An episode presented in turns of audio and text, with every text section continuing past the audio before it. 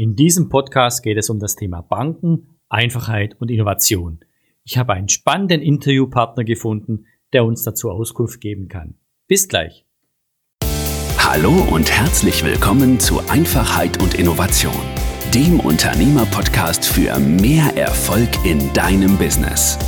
Hier gibt es die persönlichen Praxistipps und magischen Umsetzungsempfehlungen von Michael Hartschen. Hallo Axel, schön, dass du wieder dabei bist. Stell dich doch bitte mal den Hörern kurz selber vor. Hallo Michael, hier ist der Axel Axel Liebetrau aus Deutschland. Bei mir geht es immer um Trends, Innovation und Zukunftsthemen. Ich habe immer zwei Visitenkarten in der Tasche.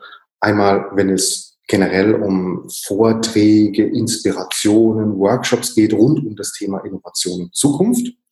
Und die zweite, und da unterhalten wir uns jetzt hier im Videopodcast. Ich bin auch Gründer der BIG, der Banking Innovation Group, ein Think Tank, der nichts anderes macht, als Innovationen in Banken und Versicherungen zu tragen. Ja, sehr schön, weil eigentlich, ich meine, Banken, jeder hat irgendwie irgendwann mal mit Banken zu tun als Kunde und äh, daher denke ich, ist ein genau wichtiges Thema, wo gerade auch zum Thema Einfachheit und Innovation sehr gut passt. Gut, ich habe ein paar Fragen vorbereitet und bin schon mal ganz gespannt auf deine Antworten. Also der erste Punkt, was ich mir hier notiert habe, war im Prinzip so Banken und Innovation, so die Fintech.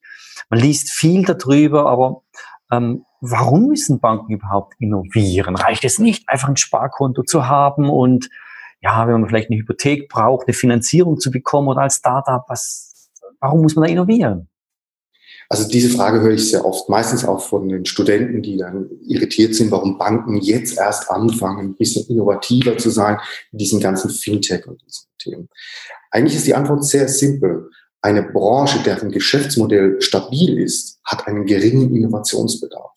Oder auf ein wenn ein Produkt einfach funktioniert, dann kannst du natürlich innovieren, aber in kleinem Maßen.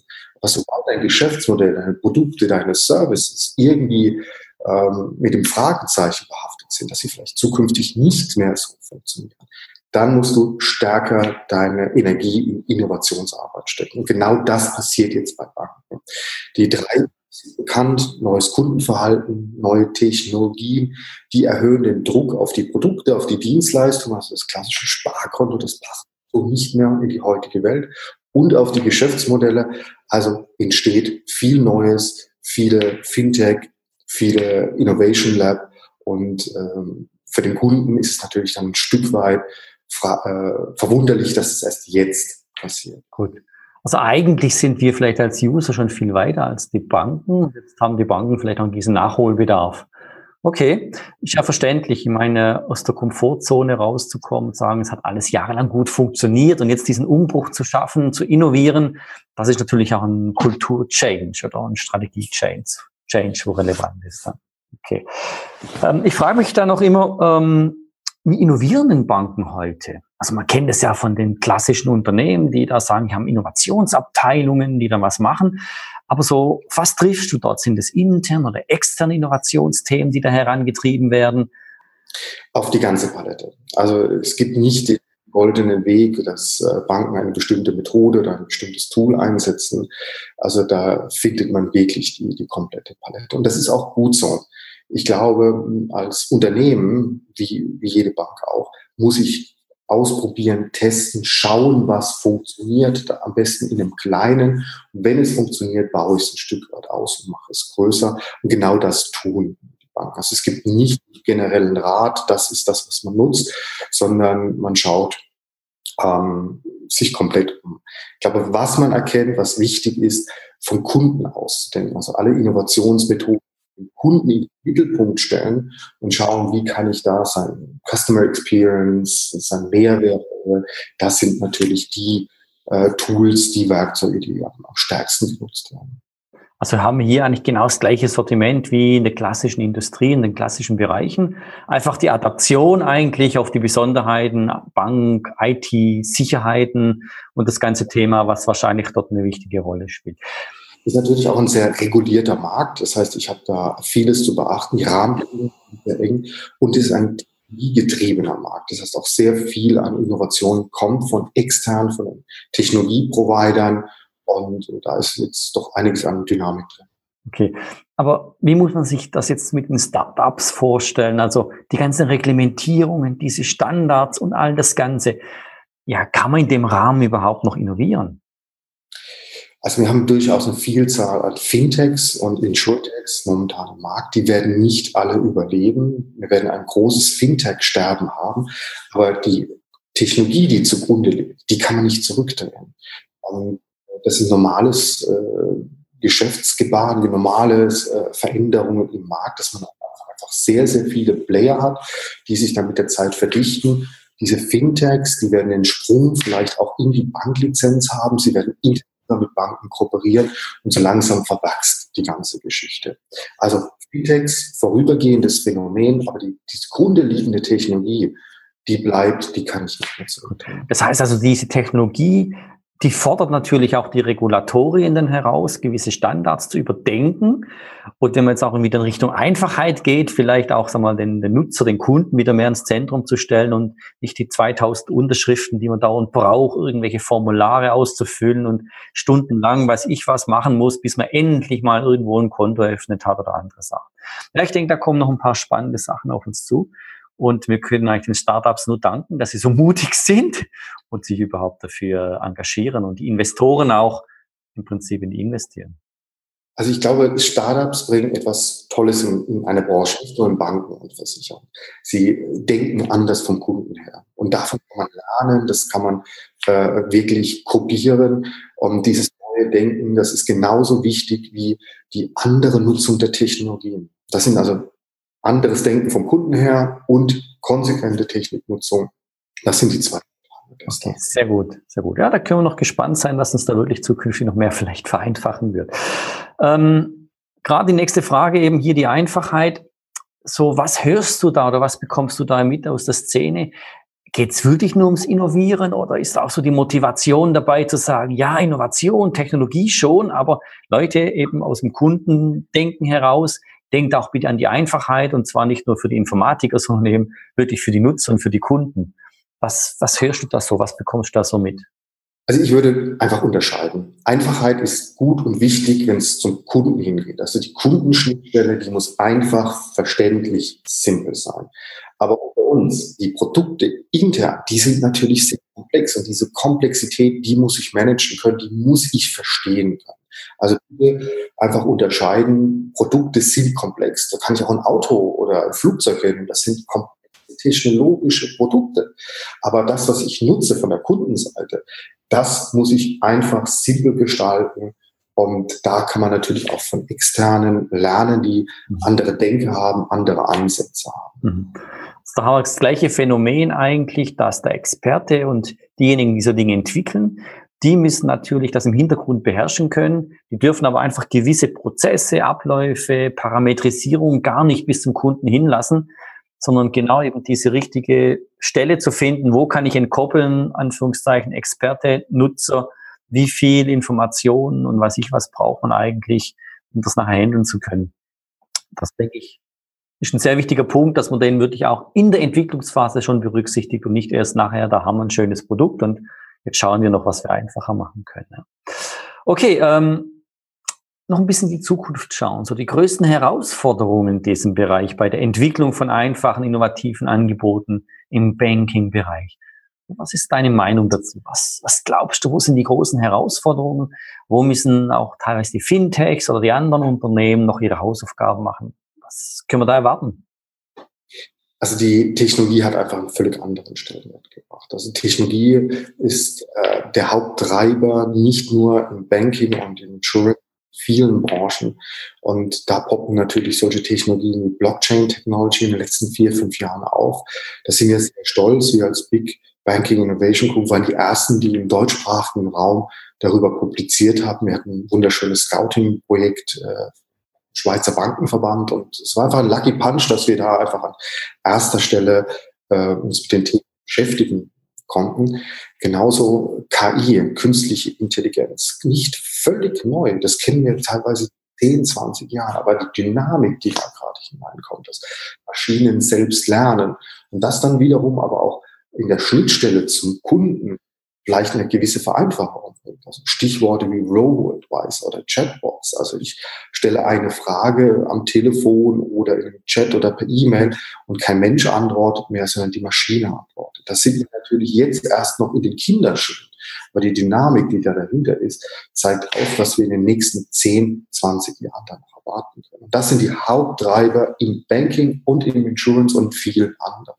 Diese Technologien sind nicht völlig neu, aber eben in der ersten Dekade, wo wir den vollen Impact dieser Technologien im Banking und Insurance spüren. Und jetzt geht es darum, ähm, neue Weichenstellungen dafür für die nächsten Dekaden aufzustellen. Also als Kunde kann man sich das so vorstellen, dass man eben, wenn man heute eine Hotline anrufen muss, eine Bank, irgendeine Auskunft zu bekommen, dass eigentlich nicht eine Person zuerst antwortet, sondern eigentlich ein Anführungszeichen Roboter, so ein Chat-Roboter. Und das heißt, das ganze Warten eigentlich in der Hotline würde wegfallen. Und vielleicht nur noch für spezielle Fälle, wenn, wenn irgendwas Außergewöhnliches ist und nicht nur irgendeine Standardinformation, wäre ich eigentlich zum Kundenberater weitergeleitet wird. Also eigentlich traumhaft für jeden, der schon mal Hotline geplagt war und irgendwo nur eine kleine Auskunft haben wollte und dafür irgendwie 10, 15 Minuten in der Hotline äh, war. Also das heißt, es geht dann teilweise über diese typischen Finanzdienstleistungen heraus, dass eigentlich auch die anderen Servicepakete und Angebote ähm, sagen wir, mit ergänzt werden heutzutage bei solchen Bankdienstleistungen. Ich glaube, hier muss ein bisschen unterscheiden. Also das eine ist ja eine Serviceleistung. Also du bekommst irgendeine Post von deiner Bank und dann ist, dann hast du eine Rückfrage und dann sich Intelligenz erkennt, aha, der hat gerade diese Post bekommen. Was sind die typischen Fragen, wenn jemand die das ist relativ simpel und einfach und da stehen wir gerade. Äh, dich zu beraten, wie deine Altersvorsorge oder deine Krankheitsvorsorge ist, das ist natürlich viel, viel komplexer. Und das übernimmt natürlich der Berater, der Mensch. Der nutzt aber vielleicht Systeme ähm, zur Analyse oder auch zur Entwicklung, die ähm, künstliche Intelligenzen oder neue Technologien nutzen. Also die einfachen Serviceleistungen, eine kurze Frage, wann ist die Öffnungszeit, wann diese Dinge, das wird die Maschine nahezu komplex, komplett übernehmen, komplett Beratung, Altersvorsorge, da steht der Mensch weiterhin im Mittelpunkt, aber der Berater lässt sich unterstützen Technologie. Okay, also wird es praktisch hier ein neues Zusammenspiel geben, neue Arbeitsteilungen geben und ähm, trotzdem eigentlich wirklich immer noch im Hinterkopf sich behalten, was ist eigentlich für den Kunden, für den Nutzer richtig einfach, eine Standardauskunft oder wirklich man sagt eigentlich so ein, so ein Expertengespräch oder wo ich einfach auch das, das Persönliche eigentlich nachher wichtig ist, weil die Diskussion ist ja heutzutage immer, ja, die Digitalisierung wird alles ersetzen. Im Prinzip wird sie einfach gewisse Standards ersetzen, aber so dass das menschliche, persönliche eben, das gerade bei Geldgeschäften, Finanzierungen ja immer noch eine Rolle spielt, das wird eigentlich weiterhin so aus deiner Sicht auch erhalten bleiben. Okay. Ist eigentlich sehr beruhigend auch für uns, weil wir lesen ja immer wieder, ja, die, die ganzen Roboter, Chatbots und alle, die werden uns dann nur noch äh, künstliche Intelligenz zur Antwort stehen und wir eigentlich kein Face-to-Face -face mehr. Oder vielleicht auch so wie wir jetzt hier Video zu Video eigentlich zusammen kommunizieren können. Gut.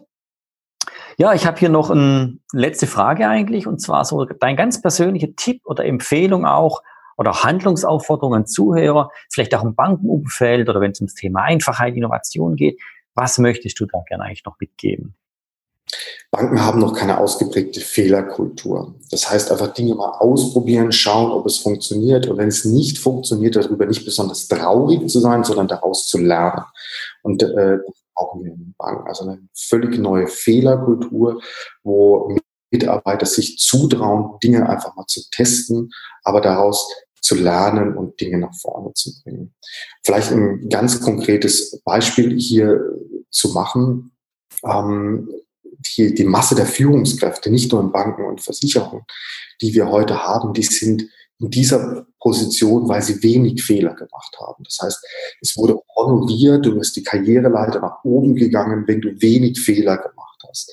Und ich glaube, da wird jetzt ein Drehen drin sein, dass die zukünftigen Führungskräfte Menschen sind, die durchaus auch mal was testen, was ausprobieren, die Ecken und Kanten haben, weil nur dadurch entsteht Neues. Und das ist, glaube ich, auch ein Change in der Kultur, ein Change in der Art und Weise, wie man arbeitet, der nicht nur in Banken und Versicherungen sichtbar ist, sondern in vielen Branchen. Genau. Also wirklich eine neue Fehlerkultur eigentlich aufzubauen und zu entwickeln. Und Fehler nicht per se als was Verbotenes, Negatives zulassen, weil das der Tod ja von jeder neuen Innovation eigentlich wäre in dem Fall. Genau. Gut. Ich glaube, du hast uns noch ein bisschen Mut gemacht, dass wir nicht alles nur von Robotern, künstlicher Intelligenz und anderen äh, Geräten oder Digitalisierungen in Zukunft äh, überladen werden und so ein bisschen Einblick gegeben in die Bankenlandschaft. Und ich glaube, es freut alle ein bisschen, wenn auch die Banken, Versicherung, Insurance, Fintech ein bisschen einfacher werden, weil äh, wir haben so einen Simplicity-Index äh, über Brands, also was empfindet der Kunde und Nutzer? Und dort sind eigentlich so die traditionellen Bankgeschäfte und Versicherungen leider am ganz unteren Ende angereicht. Also eigentlich die Kunden, Nutzer wünschen sich hier mehr, mehr Einfachheit wirklich im Angebot. Und äh, mich freut es umso mehr von dir zu hören, dass man wirklich daran arbeitet und sind natürlich ganz gespannt, was da in Zukunft rauskommt. Axel, ich danke dir recht herzlich für deine Zeit und für deine Inspiration und Worte und wünsche dir noch einen ganz erfolgreichen Tag und ganz weiterhin viel Erfolg mit all deinen Themenstellen. Okay, mach's gut, bis dann wieder. Tschüss. Weitere extrem praktische Gratisprodukte findest du unter www.simplicity-akademie.com. Welche weitere Themen interessieren dich? Schreibe mir einfach deinen Vorschlag an podcast at simplicity-akademie.com. Wenn du es noch nicht gemacht hast, abonniere meinen Podcast und empfehle ihn einfach weiter. Ich danke dir vielmals und wünsche dir ganz viel Erfolg mit Einfachheit und Innovationen in deinem Business.